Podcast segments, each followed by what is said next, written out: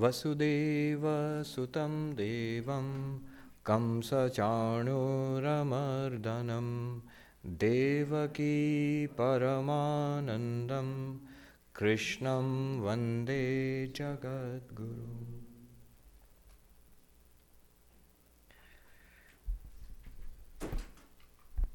Before we start, a quick announcement. Um, next week, there won't be any classes. The Tuesday, Wednesday, and Friday classes are cancelled. Uh, there's the World Parliament of Religions, which is going on in Toronto now, so I'm going there day after tomorrow. So, Tuesday class, uh, Wednesday class, and Friday classes are cancelled. But of course, day after tomorrow, the morning program is there. I'm here giving the talk. Um, so, especially the next week's Friday Gita class, it won't be there next week, but the week after that, of course, there'll be the class again. We were studying the Bhagavad Gita second chapter, where Sri Krishna is teaching about the real nature of the self. And we studied the 16th verse of the second chapter. I mentioned that it's a difficult verse, a very profound verse Let's chant it again and then we will proceed. Sixteenth verse न सतो विद्यते भावो न सतो विद्यते भावो न भावो विद्यते सतः न भावो विद्यते सतः उभयोरपि दृष्ट्वन्तः उभयोरपि दृष्ट्वन्तः स्त्वनयोस्तत् त्वनयोस्तत्त्वदर्शिभिः त्वनयो तत्त्वदर्शिभिः Very profound verse which says that the, um, the unreal, the false, never really existed. And the real, the, ulti- the, the real self, the Atman, what we truly are, it can never not exist. So, what he's basically saying is the entire world of experience, all those things which are created and destroyed, for us, they appear to exist for some time. This world, our bodies, people we know, they appear to exist for some time. But that's an appearance. That's what has been pointed out. And do you remember the underlying logic of this approach? That a distinction was made between an intrinsic property and an accidental or incidental property. And do you remember the example that I used about the potato being boiled and it's hot, and um, the water boils and the water is hot, and the pan in which the water is boiling that's hot. But none of these things are hot in themselves. Uh, they gain heat and then they lose heat. Whereas the fire underneath is always hot. As long as it's burning, it's always hot. So the pan and the water and the potato, they all borrow heat, as it were, from the fire. Why, as it were? They actually do borrow heat from the fire. And they lose heat also. So the heat is an extrinsic or an accidental property for these the pan and the water and the uh, and the potato. And notice the nature of an ex- accidental property or an incidental property. It comes and goes. I give the example of borrowed money, buying things on, on credit. So it comes and goes. It's borrowed. It doesn't belong to, to that entity. Which means the lesson we take away, the principle we take away from it is that accidental or incidental properties are those which are not intrinsic to the very nature of a thing. They come and go. A thing can be with it and can be without it also, and can, can possess it for a time being. So, what? If this is understood, now apply it to existence itself. Applying it to existence, what will happen if, if existence is an incidental property? Sounds very philosophical or abstract, but it's not. Remember, incidental pr- properties are gained and lost. If existence is an incidental property, it will be gained and lost. What is the meaning of gaining existence or losing existence? It simply means being created and destroyed. being born and dying, coming into being and going and losing existence, coming into existence and losing existence. In other words, what do you call a thing which is created and destroyed, born and dies? Impermanent. In Sanskrit, anitya, impermanent. So, what did we derive from this? Those things which are impermanent do not have existence as their, in, their intrinsic nature, as their very nature. They borrow existence. Now, two interesting things come out of this. Um, that oh, there is space here also. I think you can sit here. I think there's space here. Right. Okay. Two things come out of this. One is what do they borrow existence from? Are you with me so far? I, I always, this is a difficult subject. Um, if you get the hang of it, it's not difficult. I give the example of, you know, in the Tintin comics, uh, we used to read, read as kids. There, is, there was this Professor Calculus. Those, yeah, I can see some people nodding. You, you've read it. So Professor Calculus is explaining some complicated nuclear reaction uh, to uh, Tintin and Captain Haddock and Thomson and Thomson. They, so they're walking along, and at at one, and you can see Captain Haddock scowling because he can't understand what's going on, and and Professor Calculus looks back and says, uh, "Do you follow me?" And the captain scowls and says, "Yes, I'm right behind you." so, no, not follow me in that sense what does it mean to gain existence and lose existence? What does it mean in that case? Two things it means. One is that these things are not intrinsic. Existence is not intrinsic to in the impermanent entities, which by which we mean everything in this world is Im- impermanent. Everything in this world is impermanent, and that means they have borrowed existence. One. The second thing is it means it has borrowed existence from something. There must be something which has lent existence, which has existence as an intrinsic property. Which really, uh, w- what would it mean to have existence as an intrinsic property? Remember, fire has heat as an intrinsic property, which means as long as fire is burning, there is heat if something has existence as an intrinsic property, if it has an incidental property, it will be born, it will die, it will be created and destroyed. If it has existence as an intrinsic property, what will happen to that thing? Do you remember? It will always exist. Fire has heat as an intrinsic property, it's always hot. If something has existence as an intrinsic property, it will always exist by that logic. Now, you one might say that um, all this is fine, but um, in the real world, very interesting. The use of the word term, uh, the term real. Real literally means existing. In the existing world, where is such a thing?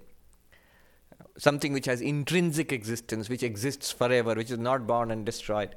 And then, do you remember Shankaracharya pointed out? We, re- we did a close reading of the of Shankara's commentary on the verse. He pointed out Sanghata, Sanpata, Sanhasti. The pot exists. The pot is. The house is. The elephant is. House, pot, elephant are different.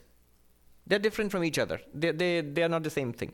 But in each of them, we have the intuition of existence.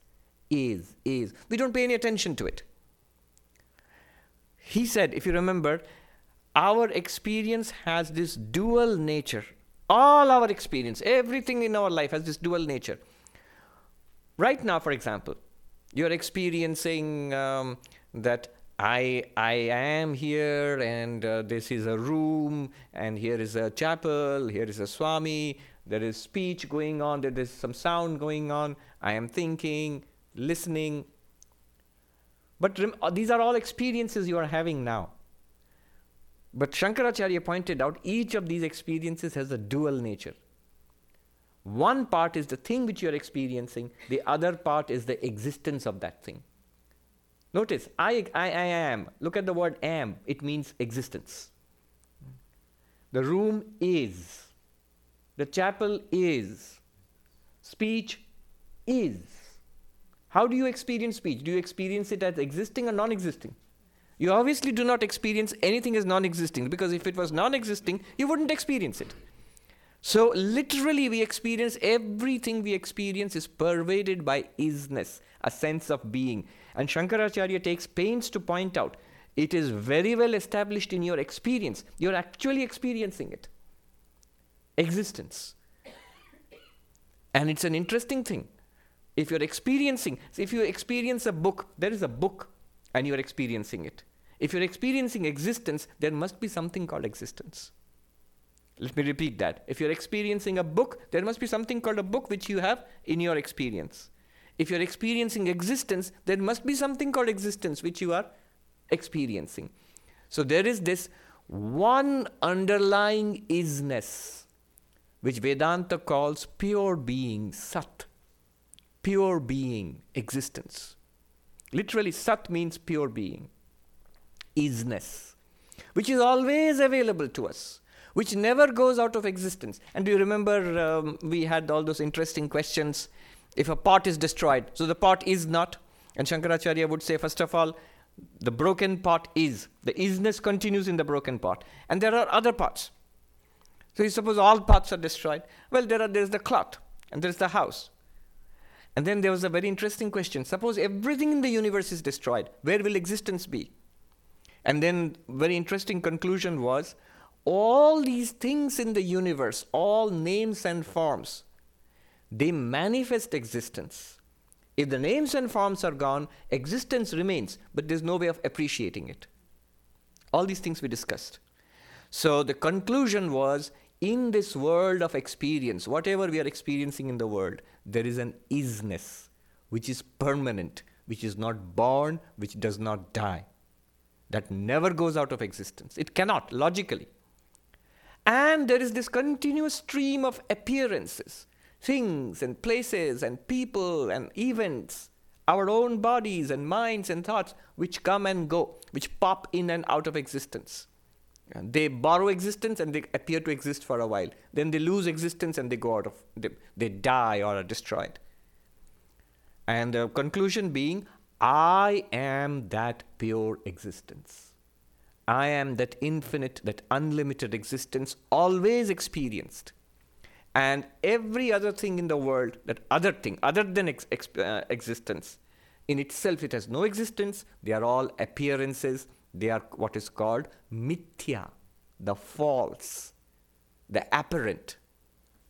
And it said, the one who is clear about this, this is the Jivan Mukta, the enlightened while living. This is the goal of Vedanta, to live like this that I know my real nature and everything in the world uh, is an appearance in me. Nothing in the world can shake me because I am beyond death. I am beyond change. The real me, not the body, not the mind, not this little person. So the enlightened person is very clear about these two. He says the ones who are enlightened, they know these two separately. What are the two? The real, pure being, which I am, and appearance, name and form which appears in me and disappears in me. So these two are very clear for the enlightened person. Now, moving on, 17th verse. So it is a very philosophical verse, but what is the practical conclusion of that verse? What, what follows? 17th verse. Avinashi tu tad vidhi, avinashi tu tad vidhi, yena sarvam idam tatam, yena sarvam idam tatam, vinasham avyayasyasya. विनाशम् अव्ययस्यास्य न कश्चित् कर्तुमर्हति न कश्चित् कर्तुमर्हति But know that by which all this is pervaded to be imperishable, no one can bring about the destruction of this immutable principle. If there are two things, one which is pure being, which is the one which truly exists, and the other appearance, which never exists, did not exist in the past, will not exist in the future, And even when it seems to exist right now because of borrowed existence, it has no intrinsic existence. It's just borrowed it from pure being. So these are two things. Now, if the appearance, the world of appearance, names and forms, Maya, this samsara, to what category does it belong? Sat or Asat, pure being or appearance? It belongs to the category of appearance. And what did the earlier verse say? Pure being never goes out of existence, and, the, and appearance never really comes into existence. In other words, all that truly exists is pure being, Brahman, Atman. And what seems to exist right now, this never not, does not actually exist. What, what is existence here is that pure being, which means this world has no existence. And what seems to exist here is because this is none other than that pure being. I'll repeat that pure being alone exists but we experience it as this world. The example which I liked very much was in, we were in Canada, um, it was last year, I think, uh, in Loon Lake, the beautiful place in British Columbia, and there was a spiritual retreat there. And if you get up early in the morning before any wind blows, it's very still, and the water is very, very clear. There's a vast lake surrounded by dense forests and uh, hills so you can see in the early morning light, if you look, the water seems absolutely transparent. And if you look into the lake, what will you see? Not water. What appears to you, sky and hills and forests. Even if birds fly, you can see all of that. But in the lake, what is there? Are there forests there, trees there, birds there, mountains there? No. It's just water and water and water. The trees are water, the mountains are water, the sky is water, the birds flying are water. Everything that you see, there is water. In fact, when you look inside and see your own face, it's water only there. It is water alone which exists really. But what you are experiencing are things, people, entities, even actions, birds flying around, and all of that. Exactly in the same way. But remember in this this is an example. Don't extend it too far. Because example there is there is really a, a, world outside which is being reflected in that water. So don't stretch it. Is there a world which is being reflected in brahman? No. In the case of brahman pure awareness in which it appears pure being and pure awareness it can project by its own let us say maya it, can, it is colored by the appearance of samsara so it says here itself, when you are experiencing the world, what follows is number one, here itself is that Brahman pervading all of this. Uh, Avinashi tu that indestructible, that pure being. Know it where? Yena sarvamidam tatam, a very beautiful phrase, by which all of this is pervaded. Uh, all of this is pervaded by that. But then, why don't we, all of what? All of this experience, what we are experiencing right now, all of it is pervaded by that Brahman which you are. But then you might ask, why don't we see it then? Why don't we experience it as such? In the water, in the case of the lake, if you pay attention, you can see the water also. You can notice that it is water. But why don't we see Brahman, pure being then? Why don't we experience it? he uses a word, Krishna uses a word here, tat. Now, tat means literally means that. And if you see the play of words, sarvam idam. In Sanskrit, idam means this. Tat means that. So what? This, no, a little bit of uh, Sanskrit grammar here. This, the word this is always used when it's something is immediately available for experience for perception. So you can see it hear it smell it taste it touch it. So you, you call it this this thing which i see or hear or smell or taste or touch.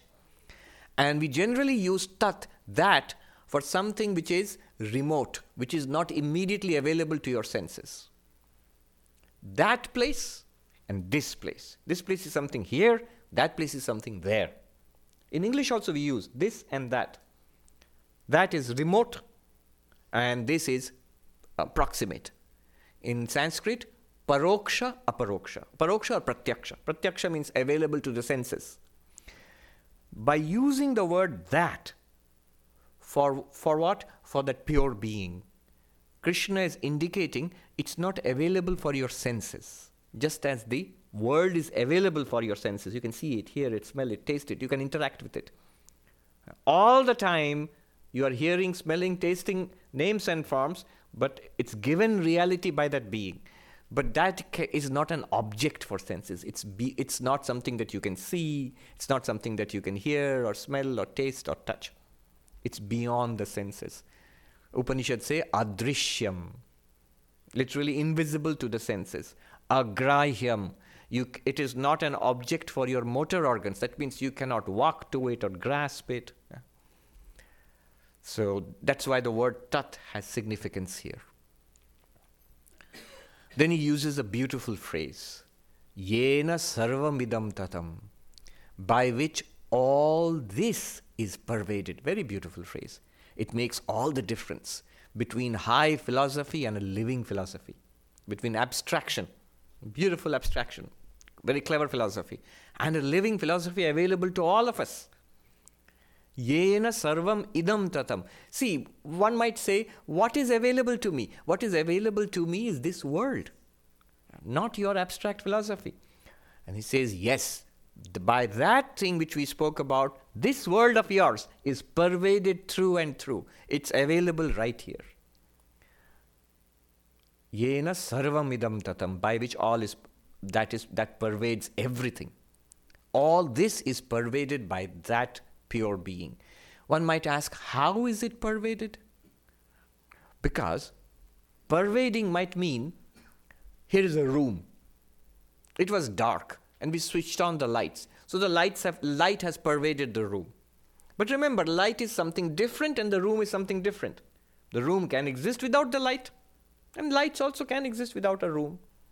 So room and light are two different things and one can pervade the other. Or another way, sometimes we, we light the incense here. So when you light the incense here, the fragrance pervades the room. So fragrance is one thing and the room is something else, and one thing pervades the other. Is Brahman pure being like that? Is there a world? And then Brahman enters it like smoke or like fragrance or like light? It could be. Like like it pervades. And it's not a silly idea. It's a, a profound philosophy. Sankhya says that. Sankhya says there is a material universe pervaded by the light of consciousness.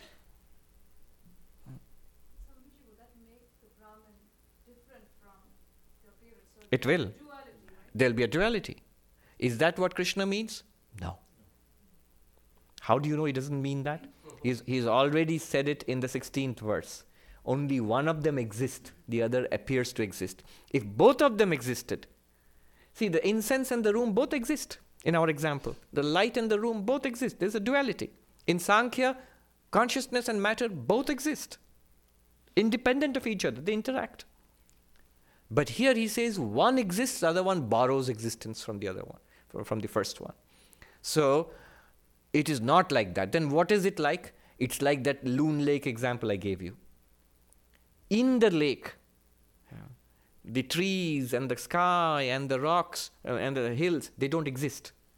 They appear. What exists is only water, and water pervades that entire scenery there in the lake. Snow of all shapes, all are pervaded by the same water. Ornaments, golden ornaments of all shapes and sizes and types, varieties, all are pervaded by the gold uh, waves in the ocean, clay in the pot. Classic examples in Vedanta. Clay in the pot. All, all kinds of pottery. Pottery barn, huh? Amsterdam Avenue, it's there. So it's pervaded by clay. All are pervaded. But just how are they pervaded? It's not that there is a pot and clay walks in there, hello, Mr. Pot, I'm going to pervade you. No. The pot is virtually constituted of the clay through and through.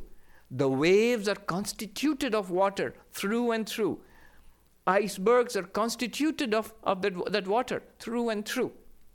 No matter what the shape or the size uh, or the form, ornaments, extraordinary variety of forms, all pervaded through and through by one substance called. In the same way, Brahman, that pure existence, pervades everything that we experience, through and through. Mm, the nice phrases they use in the Himalayas and among the monks. You, you can appreciate it. I'll, in Hindi, they are very effective. I'll tell you in Hindi and translate it into English. This pervading, everything pervaded by God through and through. I'm using the word God as the absolute, Brahman, pure being. The word, the phrase they use, tasatas bharpur. it's a, it's a very homely phrase. Bharpur means filled up. Tasatas means packed. There's not the slightest space for anything else left. There is in Brahman, there is not the slightest space for any samsara. In the lake, where I saw all that, is there any space for mountains and trees? No, it's full of water. Have they parted and given can come and trees can come and stay here, and sky can be here, and the mountain can be here? No. So it is pervaded in that way. Pure being pervades our experienced universe in that way. Now, this, this um, phrase, by which all, is, all this is pervaded, yena sarvam idam tatam. Tatam means vyaptam in Sanskrit. Vyaptam means pervading. This comes three times in the Bhagavad Gita. And in the context is beautiful. Um, once it comes here, the 17th verse of second chapter. The other time it comes in the 22nd verse of the 8th chapter. It's uh, 22nd verse is Purusha para partha bhaktya labhyastu ananyaya yasyantasthani bhutani Yena sarvam idam tatam. Yena sarvam idam tatam. It says that there is the transcendent being who can be attained only by devotion, by one pointed devotion, by love, in whom all beings exist, by which this entire world is pervaded. Yena sarvam idam tatam. Who are they talking about? They're talking about God. Do you see the interesting thing? In the second chapter, who is it talking about? He's talking about you. You are that pure being. Because the whole subject was the self, Atma. And he's using this exactly the same language to talk about God. Because when he uses the term bhakti, by one pointed devotion, whom do you have? One, I know we have one pointed devotion to ourselves, especially here in Manhattan. I, me, mine. But uh, one pointed devotion is usually meant for God. He's using exactly the same way to t- same language to talk about God and you, the real you. You are the transcendent being, pure existence by which the entire universe is pervaded, which constitutes the existence of the entire universe. One. And many, many, I don't know how many months it will take when we come to the 8 chapters, 22nd verse, we are far away. There he's talking about God, devotional. And he says, There is such a thing one pointed surrender and devotion, you will realize that reality, that transcendent reality, para purusha, the, the transcendent being by which all, in which all beings exist. And you can understand exactly how all beings exist in that, because that is pure being. And by which all is pervaded, exactly the same verse. But how do you attain it? By love, he says, by devotion, bhakti. Again, the third time this comes is at the very end of the Bhagavad Gita, the 46th verse of 18th chapter, the last chapter. Yata pravritti bhutanam yena sarvam idam tam abhyarcha siddhim vindati from which has emerged all activity in the universe of all beings, by which all this is pervaded. Same phrase. That one, worshipping that one by your work, by your action, you will attain perfection. When you recite this. I don't know if people have heard Swami Ranganathanji, you're immediately reminded of him. This was one of his favorite verses. Swakarmana tam abhyarcha. I can see it clearly, sitting there, you know, erect and sharp. Swakarmana tam abhyarcha siddhim vindati manava. By worshipping the Lord, by one's actions, activities, one attains to perfection. Again, talking about God there. So, in three places, very beautiful. There is another one, another place in the ninth chapter, fourth verse, a similar, a similar phrase is used. Just one word is Maya tatamidam sarvam. By me all this is pervaded. Instead of saying by that all this is pervaded, by me all this is pervaded. Krishna says, uh, Matstani sarva bhutani, uh, nacha matstani, and he says, Mastani sarva bhutani in ninth chapter.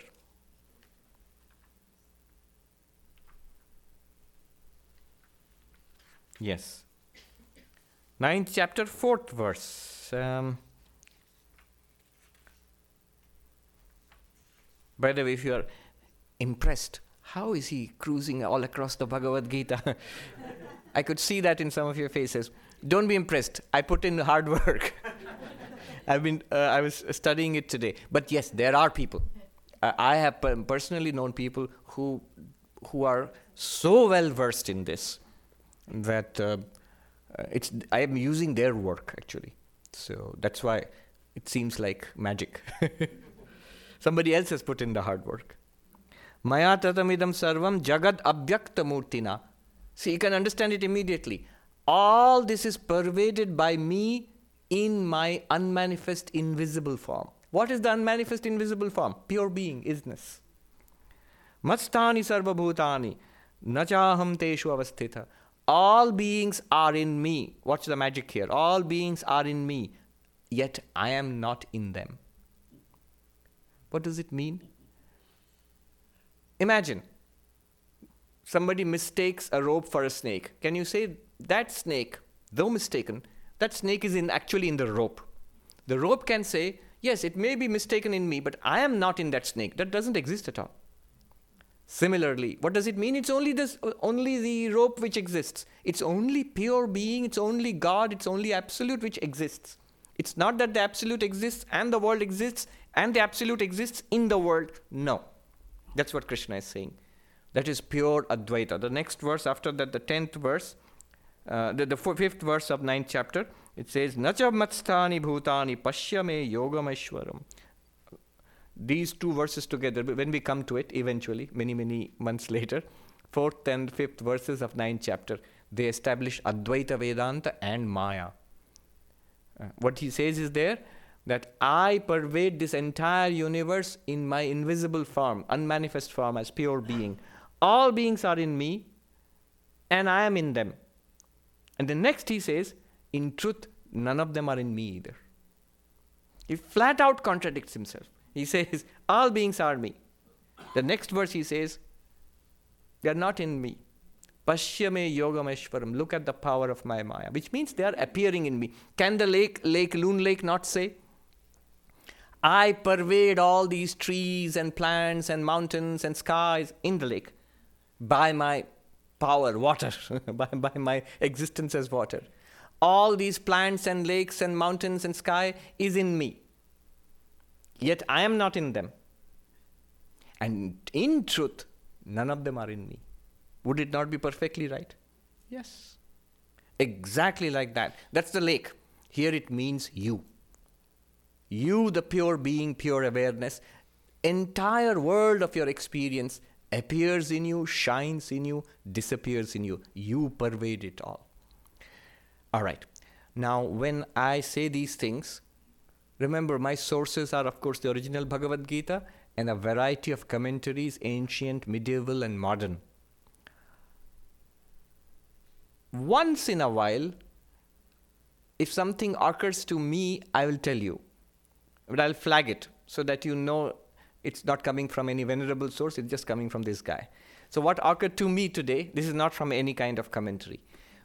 When I was looking at the 3 plus 1, four occurrences of this phrase, Second chapter, eighth chapter, ninth chapter, 18th chapter.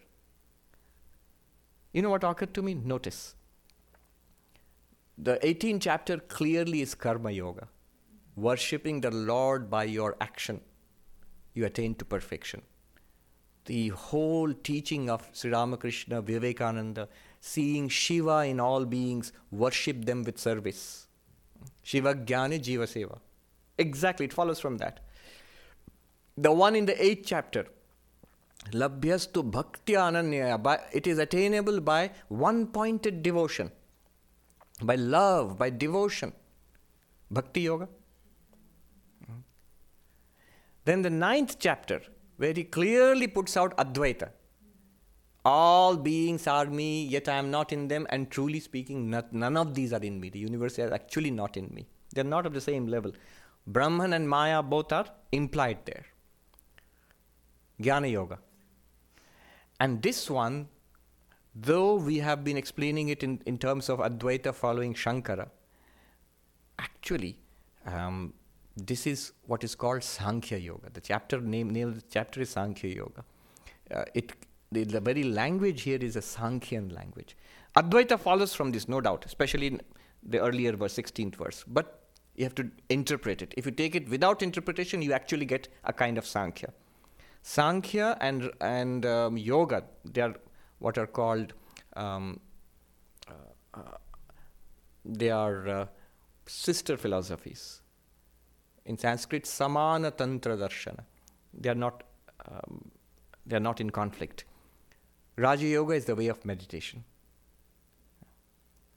So now you have got the four occurrences of this one verse from which follow Raja Yoga in order Raja Yoga, then um, Bhakti Yoga, Jnana Yoga, and Karma Yoga.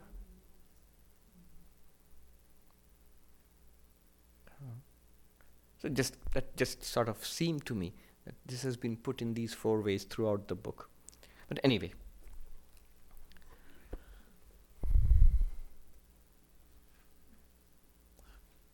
And he goes on to say that one practical implication is Vinasham avyayasyasya nakaschit kartum Of this pure being, which is unchanging, nobody can destroy it. There's nobody, nothing can destroy this pure being. Which means he's talking to Arjuna. It does not depend on whether you fight or you do not fight. What will happen? all these bodies, these personalities, they will die. They will die. They are they belong to that category which never really came into existence. Because they belong to the category of the false, the apparent, they have borrowed existence. They are bound to lose it. All those you are worried about, whether you, you kill them in war or you do not kill them in war, no death is certain for all of them. None of us can avoid death death of the body is certain. And your death is impossible. You cannot die. You, the real you, the spirit dies not, the body will die. There's absolutely nothing to be worried about there. We, that's what, what terrorizes the world death. That's the final instrument of Maya, which keeps us in terror. And he says here this message of hope. Be clear about this. The body will not survive no matter what you, what you want to do to it. No matter how much gluten free and yoga. um, and the self, pure self, is never subject to death. It really does not depend on what you do. That's what he wants to tell Arjuna. what else do I want to say about this? A couple of points. One is, by this pure being is pervaded this entire universe. By that pure being is pervaded this entire universe.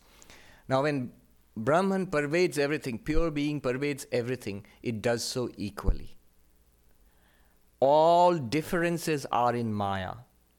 There is no difference in Brahman in the high and the low, in the living and the non living, in male and female, in people of different races, in uh, human beings and animals alike, the same divinity. Vivekananda put it, he says in, his inimitable way, he says, Verily the lowest worm is brother to the Nazarene.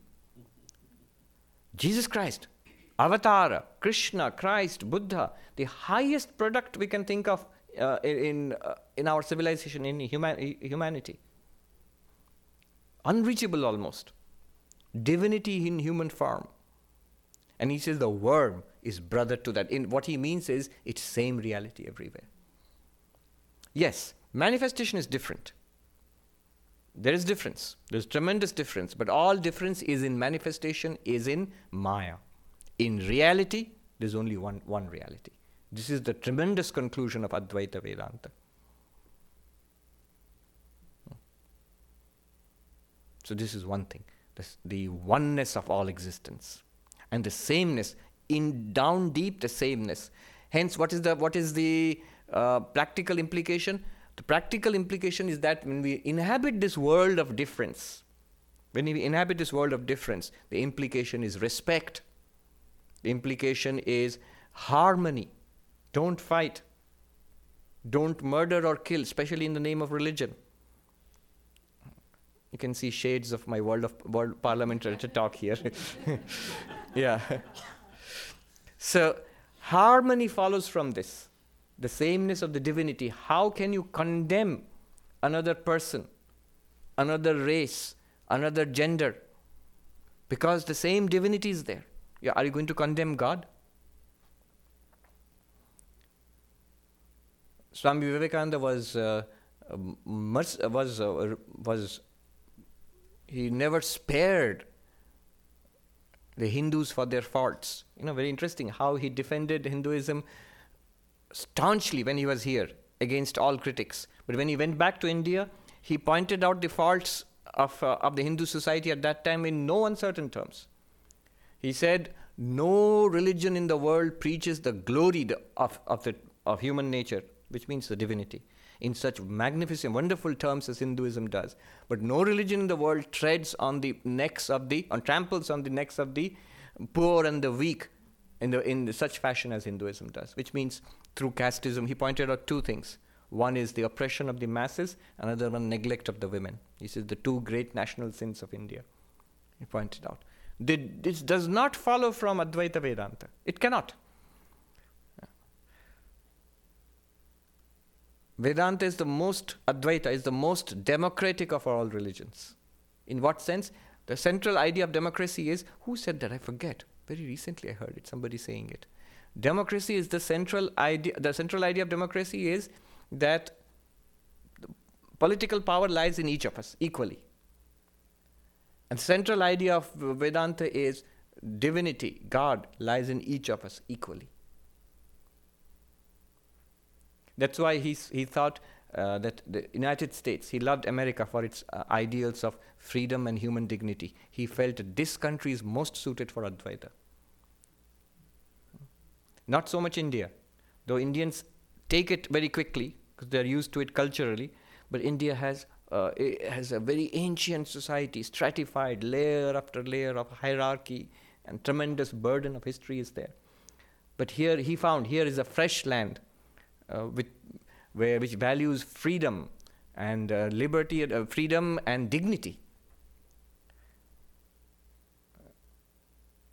What he tried to give was a spiritual philosophy for the ideals enshrined in the uh, American Constitution, actually.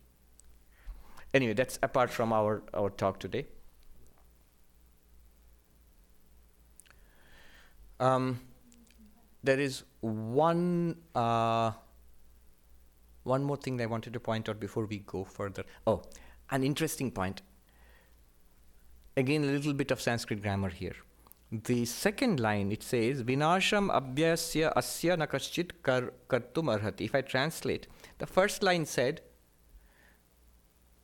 that indestructible reality by that everything here is pervaded that and remember why he said that because it's not accessible to senses. That reality by which this samsara is pervaded. That means beyond our senses. This means which we can interact with. But strangely enough, in the second line he says, that un- uh, he says, nobody can destroy this unchanging reality. He uses the word asya. Of this unchanging reality, nobody can accomplish the destruction thereof. This is I'm trying to. It's clumsy in English if you translate that way. But what I want to point out is for Brahman, for that ultimate reality, he has used two words. In the first sentence, he says that reality. In the second sentence, he says this reality. Pointing out thereby, it's not inaccessible. It's not beyond our reach. It is, in fact, continuously accessible. How is it accessible? Didn't you just say we can't see it, hear it, smell it, taste it, touch it? We can't walk to it, we can't hold it by our hands. It's not accessible to any of our instruments. It's accessible in this way. Let us say all of this, all of you here are accessible. What is the proof that I experience you? I will say, I see you. What is the proof that you are here today? I will say, I saw them. So the proof for your existence here is my seeing you. Seeing proof for existence. Hold on to this. Seeing is the proof for existence. Now, what is the proof for the existence of my eyes? Will you say seeing? No, I can't see my eyes. Uh, let me make it even more interesting.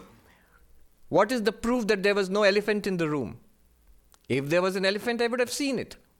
I, don't, I didn't see it. Therefore, there is no elephant. The proof for the non existence of the elephant is I did not see it. The proof for your existence here today is I saw it. So the proof of existence is seeing, proof of non existence, not seeing. Now I cannot see my eyes. Therefore, my eyes do not exist. What's wrong with it?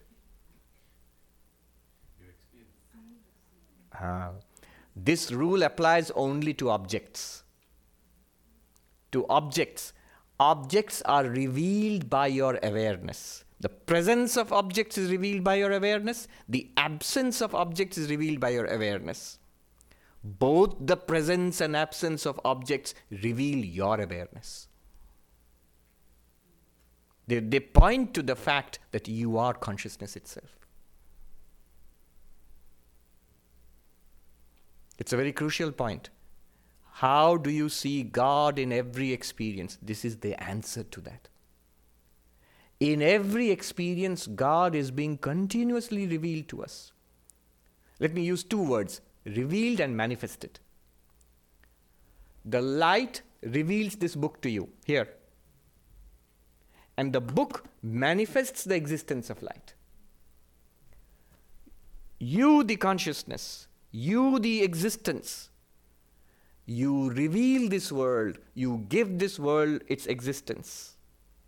And this world of appearances manifests your being, that you are pure being, pure awareness. Some of you are getting it. Isn't it beautiful? Yes? Ah, right. What did I say? Both the presence of objects and the absence of objects are revealed by your consciousness and the, both the presence and absence of objects reveal your consciousness. How do you say that you are sleeping? When you are able to say when you wake up how did you say that you're sleeping? Because something revealed sleeping to you. Not at that moment. You cannot say because mind is not working. Uh, senses are not working. Mind and senses have gone to sleep. Hence you cannot think i am sleeping you cannot say, I am sleeping. If you could say that, you wouldn't be sleeping. You know, that funny thing, uh, mothers, they test the children. Uh, has the good boy gone to sleep? If he has gone to sleep, his uh, right leg will move. And the right leg moves a little bit, and the mother knows. is just pretending. No, kids, you have a hard time to put them to, uh, to make them sleep. They become hyperactive just before bedtime. So you cannot uh, express that I am sleeping, and yet it's an experience. It's an experience of absence. It's not the absence of experience. Deep sleep is not the absence of experience.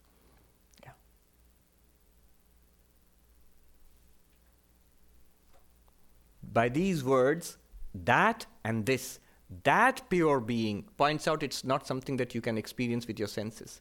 This pure being points out that it is continuously available to you as your very self, which gives existence and um, consciousness. In, in, uh, it, it reveals the world and gives existence to the world. In Sanskrit, the words are very nice. Satta spurti. Satta means exist. Sat means existence. Satta means that borrowed existence. Chit means consciousness. Spurti means the shining forth.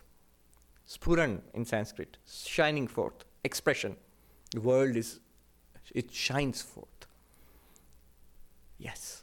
Uh, Swamiji, so the existence that the real I gives to, let's say, this altar, is it different from the existence that like someone else gives to that altar?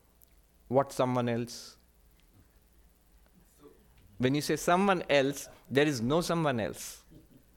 There is only one being. The moment you say the real I, look at the language you used. The real I is a limitless I. Think about it.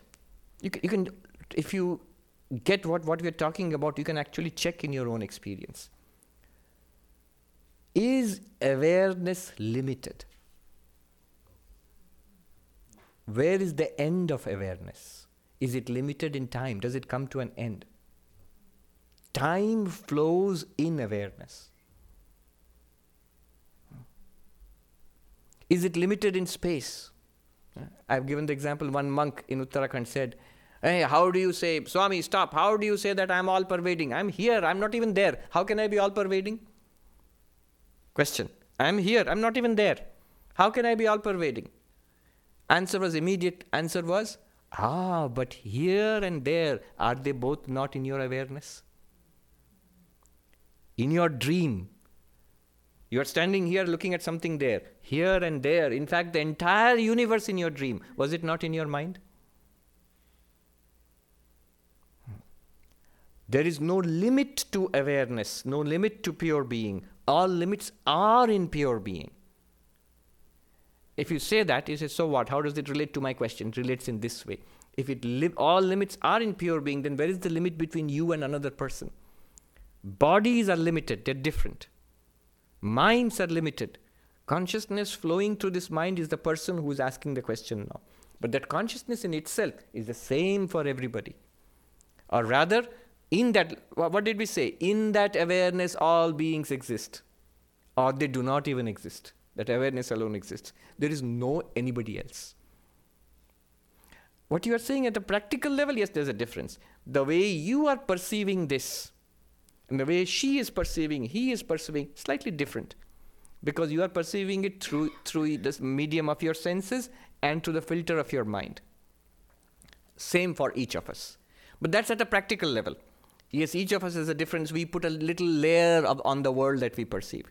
We do not, we really do not have any access to the world outside. Everything that we perceive is through the medium of our minds. And our minds arise, play around, and disappear in awareness. Awareness and mind are not the same. So my answer to you is no. Your the answer to your question lies in your very very question. Does someone else give a different existence to it? No. There is no someone else. In your dream, for example, you see so many people and so many uh, places, and somebody tells you all of this is given existence by you, the dreaming mind. And if you ask all those people, are they giving some existence to all these things also? All those people are also given existence by your dreaming mind in the dream. Here, not by your mind, you are not dreaming all this. It is rather in pure being, pure consciousness, all things appear. Yeah. Yes. So if awareness imparts existence to everything, Yeah, um, repeat that. Awareness im- imparts existence to all experiences, everything, imparts existence, yes. there are possibly things that I'm not even aware of, Hmm. so, but they do exist Hmm. And even if uh, awareness is not mind alone, it's shared by everybody. Hmm. There might be things that exist that nobody's aware of. Right. So how do How do you explain that? But remember, the way you are using awareness and what is meant here is slightly different. The way you are using awareness is awareness channeled through our minds. What you are saying is this awareness in me, the person, has made certain things its object. Certain things the awareness is seeing, certain things it's hearing, certain things it's remembering. This is my area of knowledge, and beyond this is a vast area of darkness where I don't know. And so is it, it is true for all of us. But this is awareness which is what is called Vyavaharika. It is channeled through uh, a body and a mind. Certainly for us, there are things we know, things we do not know. But all of this, bodies, minds, senses, and Vishaya objects, they all appear in the, that, that ground of reality. Again, very easy to understand if you take your dream world. In your dream world, you have a world. In that, you are also there. And there, that person who is there in the dream, that person knows certain things and also has the feeling there are many things in this world which I do not know. But they exist even if I do not know. But is it true? What is true is that all of that exists only or appears only in the dreamer's mind. From the point of view of the person inside the dream, there are things which are known and things unknown. Both known and unknown are appearances in consciousness. We have to think like that. Yeah. Yes. It's tremendous, really, what he's saying. Right here itself, Vedanta is already over. All right. Now, he goes on. In contrast to this, what about the bodies, our minds, these things of the world? They all have a beginning and an end, so he says. 18th verse, Krishna says, Antavanta ime deha, अन्तवन्त इमे देहा नित्यस्योक्ता शरीरिणः नित्यस्योक्ता शरीरिणः अनाशिनो प्रमेयस्य अनाशीनो प्रमेयस्य तस्माद्युद्धस्वभारत तस्माद्युद्धस्वभारत These bodies of the eternal, imperishable, immeasurable, embodied self are said to have an end. Therefore, fight, O descendant of Bharata. Now, what about this life? This, first of all, this particular body, this particular manifestation in awareness, it has a beginning, it has grown, it has it will age, it will pass away. Do not worry about it. As long as it exists, take care of it, use it, act in this world. Very interesting. What follows from all this high philosophy, tasmat yudhyasva. Again and again and again, Krishna, he has a motive in all of this to engage Arjuna in, in the Mahabharata war. But what follows from what seems to be a very abstract philosophy is a philosophy of action. It enables you to act properly in this world without attachment, without ambition, greed, without fear and terror. It enables you to act with serenity in this world, to do the best you can through that particular body and mind. Tasmat yudhyasva, fight the battle of life O Bharata, O, o descendant of the Bharata. Antavanta ime deha. These bodies are with beginnings and ends, with ends, which means with beginning and end. And they are appearances of what? Nityasya, of the eternal reality, which you are. And that eternal reality seems to possess a body now. It's called Shariri, the embodied. Embodied does not mean there is a body and then you are filled into the body, you're poured into the body somehow. No, it means just that I accept this body as, as mine. In Hindi, this is swikriti matra. You just say, This is mine. When one begins to see this, if you put some attention to it, you will begin to see it is nothing more than an identification that it is mine. That's all that I say. It really, there is no connection between you and the body. Imagine where we have gone from, from I am the body and nothing else, to now we are saying there's nothing to be, there's no connection between you and the body. Nitya, sharirina, the embodied. Embodied means the one who claims that this body is mine. Shariri. I remember Swami Ramakrishnananda, Shashi Maharaj. He was in Chennai at that time. And Sister Devamata, an American uh, lady, an American nun, she had gone to India to, she stayed for some time, uh, met many of the direct disciples of Sri Ramakrishna, including Shashi Maharaj, Swami Ramakrishnanandaji. One day, she writes in her reminiscences, Days in an Indian Monastery. Uh, she writes in her reminiscences that the Swami was talking about the difficulties he had faced in setting up that, and hardships, tremendous hardships he had faced.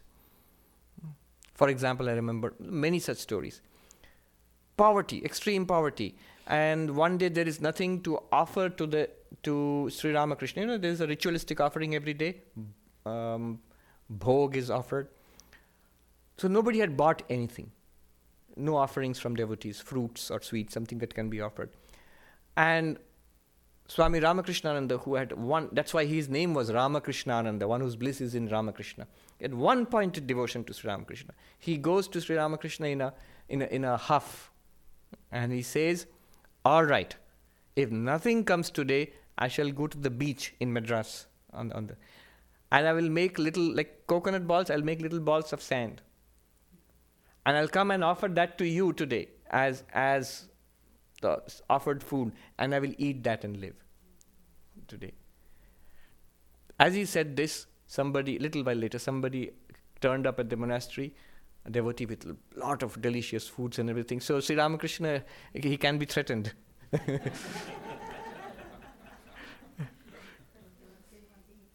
yes, immediately all sorts of nice food came up and turned up. Anyway, so he told many stories and uh, how he had struggled. Um, he was a powerful figure, but apparently, and his talks were, were not very, um, you know, very entertaining. Let's put it this way. He was a, very serious man, uh, Ramakrishna So sometimes his talks were very poorly attended. But whatever, if even one person turned up, he would go and give the talk. He would go to different parts of Chennai and give the talk. He'd go in a rickshaw sometimes and give the talk there. He wouldn't touch money. He would ask, people gave money, so he would ask them, them to tie it on his dhoti. Uh, donations for the monastery. And it so happened one day in torrential rain, and that place is flooded. He wades through knee-deep water, dirty water in, in, the, in the sewers there, to go to the place where he has to give, give a talk. And he goes there because he has to give a talk there. Nobody has turned up. He sits there, gives the talk, and comes back. So he said, I'm not doing it for a person. I'm offering it to the Lord. The Lord is always present. They seriously meant it. And so on. So many, many experiences he tells. And Sister Devamata writes that I was indignant. Why should a person like Swami Ramakrishnananda, this saintly person, why did he have to suffer so much? I felt so bad. So I said to him, why, Swami, why did you have to suffer so much? And then she writes, he looked startled and surprised. And he said, What are you saying? My real life is infinite. Let the Lord play with this little life as He will. Nitya, of the eternal. This little life, born yesterday to fated to die tomorrow. What is it to you? Give it to the Lord and let the Lord play with it as He will. So that is what he says. Nityasya yukta sharirena and there and thus act. Don't sit idly. Act. Do what is in front of you. Anashino cannot be destroyed. Aprameya. All right, let me explain this imp- important point. Aprameya means not an object to the pramanas. That means the instruments of knowledge. How do we know something?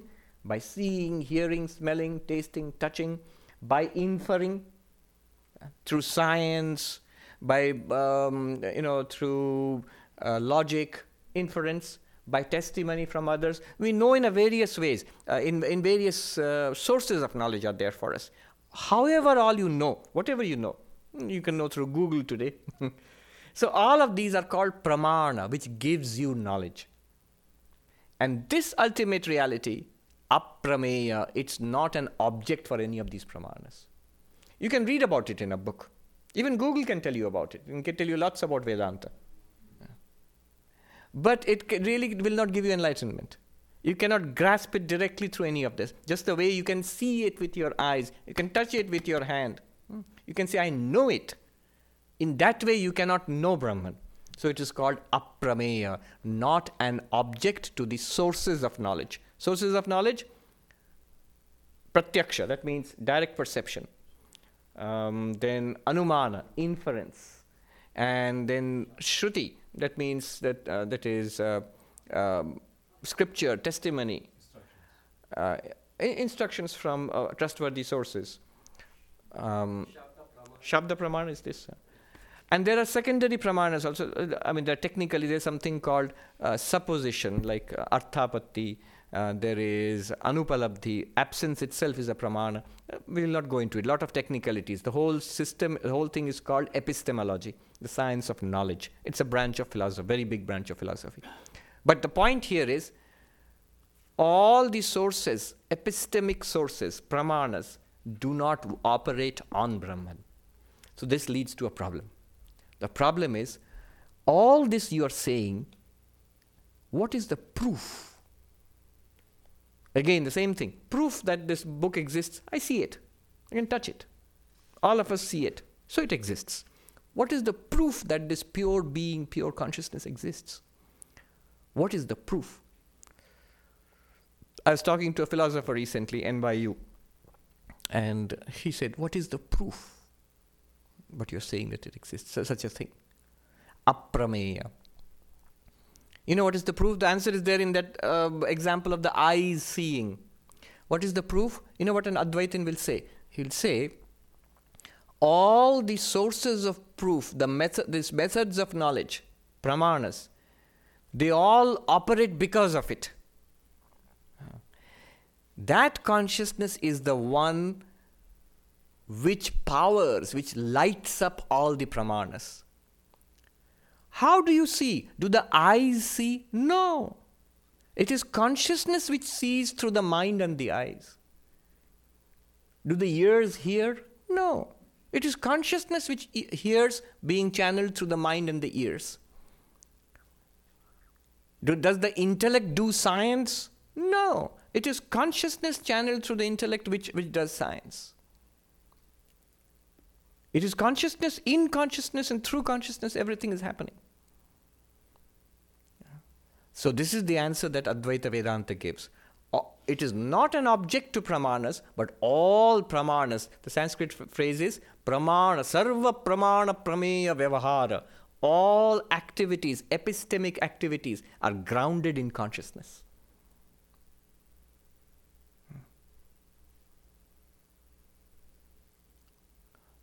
You might say, so this, is, this leads to the hard problem of consciousness, one of my favorite subjects. yeah. And so a camera, there's a camera there. The camera, it's recording. Is it seeing? In a way, you can say it's seeing. It can record, and if it's connected to computers and devices, it can even react to things happening. But does it have a first person experience of seeing inside? Is there something which is seeing? Can the first person experience, like you are seeing colors, you are hearing sound, is that thing going on in the camera?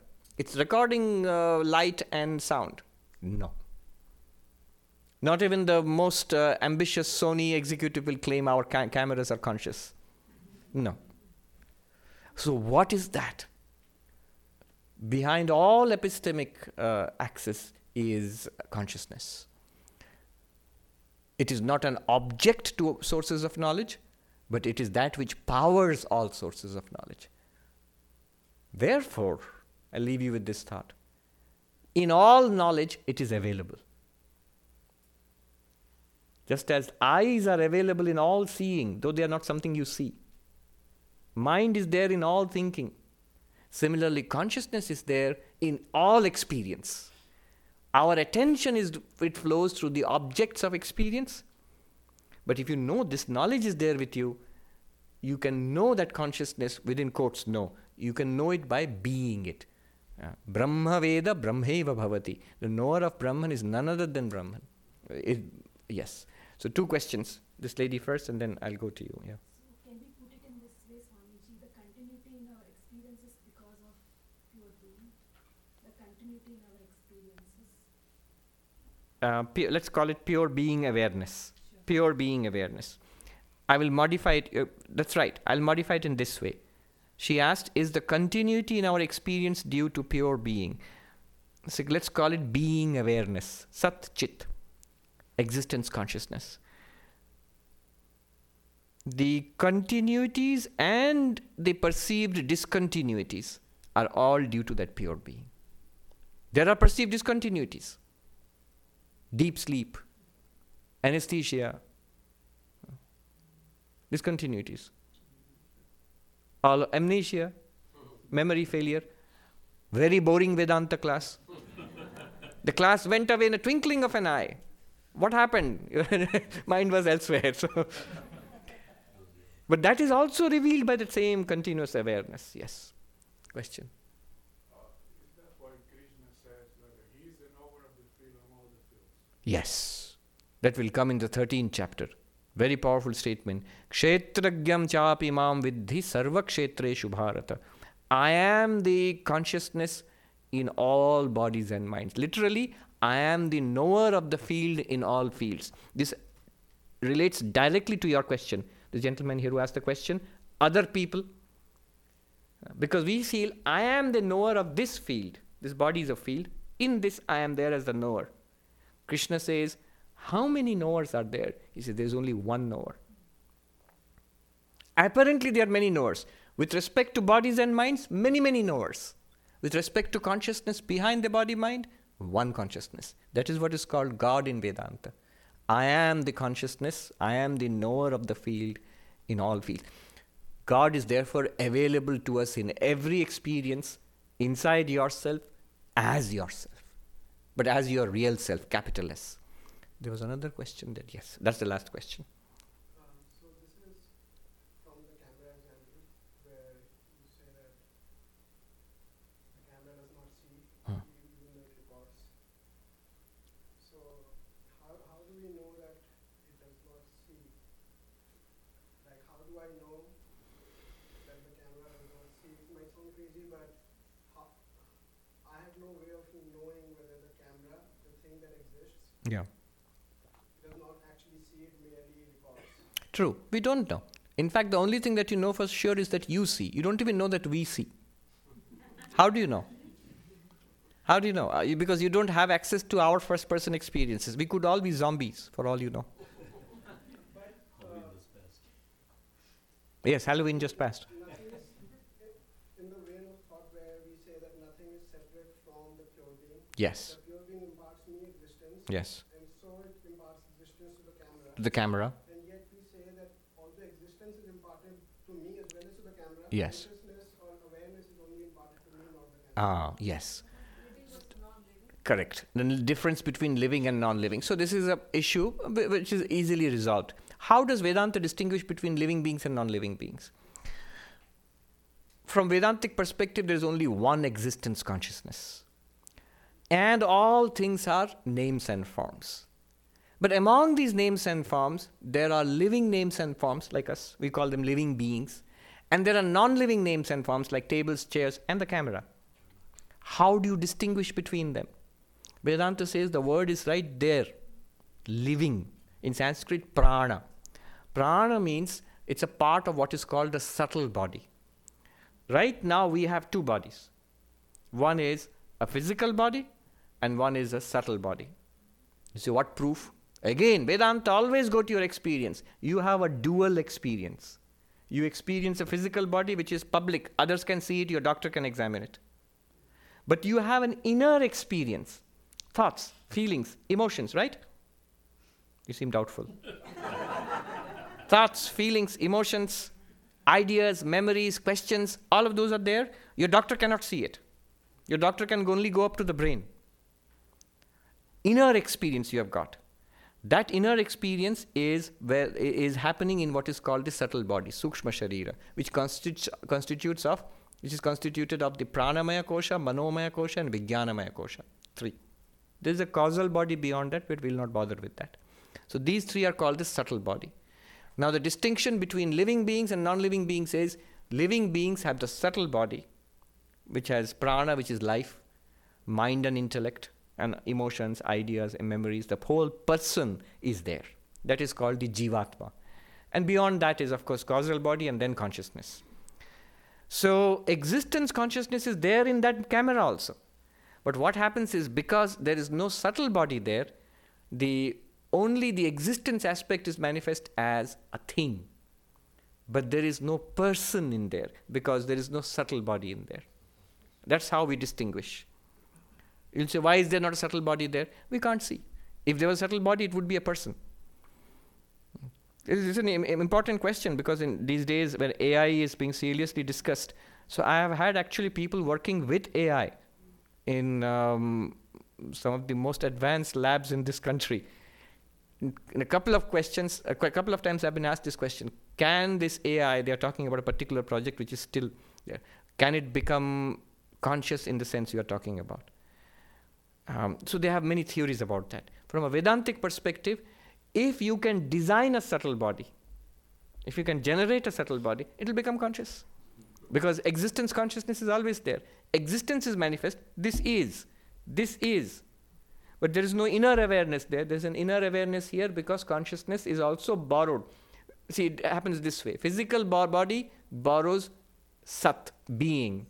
Subtle body borrows being and awareness, existence, consciousness. This is called chidabhasa, reflected consciousness. Again, your experience. You not only have thoughts, but those thoughts shine in consciousness. If you note your own ex- inner experience, that consciousness which you're feeling now, that is not pure consciousness. That's a consciousness associated with a thought, shining in a thought. That's called reflected, or in Sanskrit, phalita, chidabhasa, a shadow of consciousness or reflection of consciousness. It's like the sun's light being reflected from the moon. The moon appears luminous for all practical purposes, shines, gives light, and all of that. But it's not luminous, it's borrowing light from the sun. The mind in itself, it borrows existence and consciousness from the Atman. The body borrows only existence. It cannot because it does not have the capacity to borrow consciousness. So this is the distinction. Again, if you say what, how, what, what gives you the right to make this distinction, I say look at your experience. Science cannot explain this. I'll just leave you with an I can't resist this. Obviously, you've heard of the hard problem of consciousness. I've been repeating it again and again. Science has a problem neuroscience that you go up to the brain, but after that, how it has a first person experience, you can't talk about it. They have a huge debate going on. And New York, NYU, all of this is at the nerve center of that debate. I, I mentioned that last week, week before last, there was actually a, a, a workshop, a colloquium, where some of the top philosophers were present, and the Advaita Vedanta perspective on the hard consciousness of problem. That was uh, hard, hard problem of consciousness was discussed. So it's come to that level now.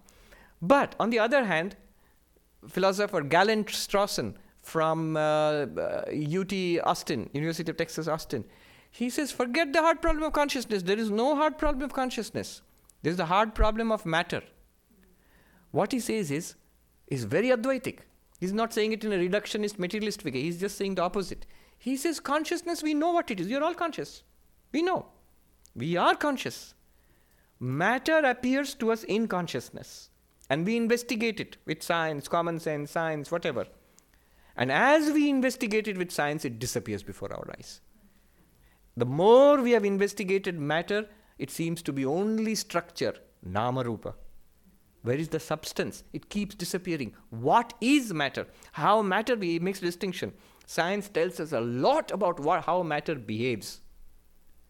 It, it is continuously failing to tell us what matter is.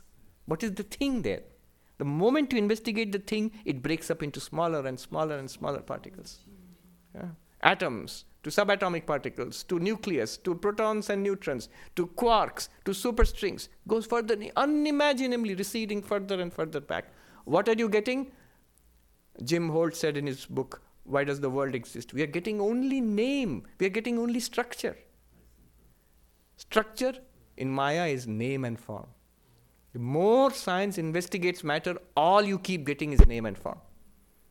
Substance disappears. The more clearly you investigate it, the more it fades away. So he says, Galen Strawson says, He calls it the hard problem of matter. You, you forget consciousness. Consciousness, everybody knows consciousness because we are conscious. And he says we don't know what matter is. The more science has advanced, it has just shown us we have absolutely no idea what matter is. If you put the hard problem of consciousness and you put the hard problem of matter together, you get Advaita Vedanta, you get Tattvamasi. On that we will end.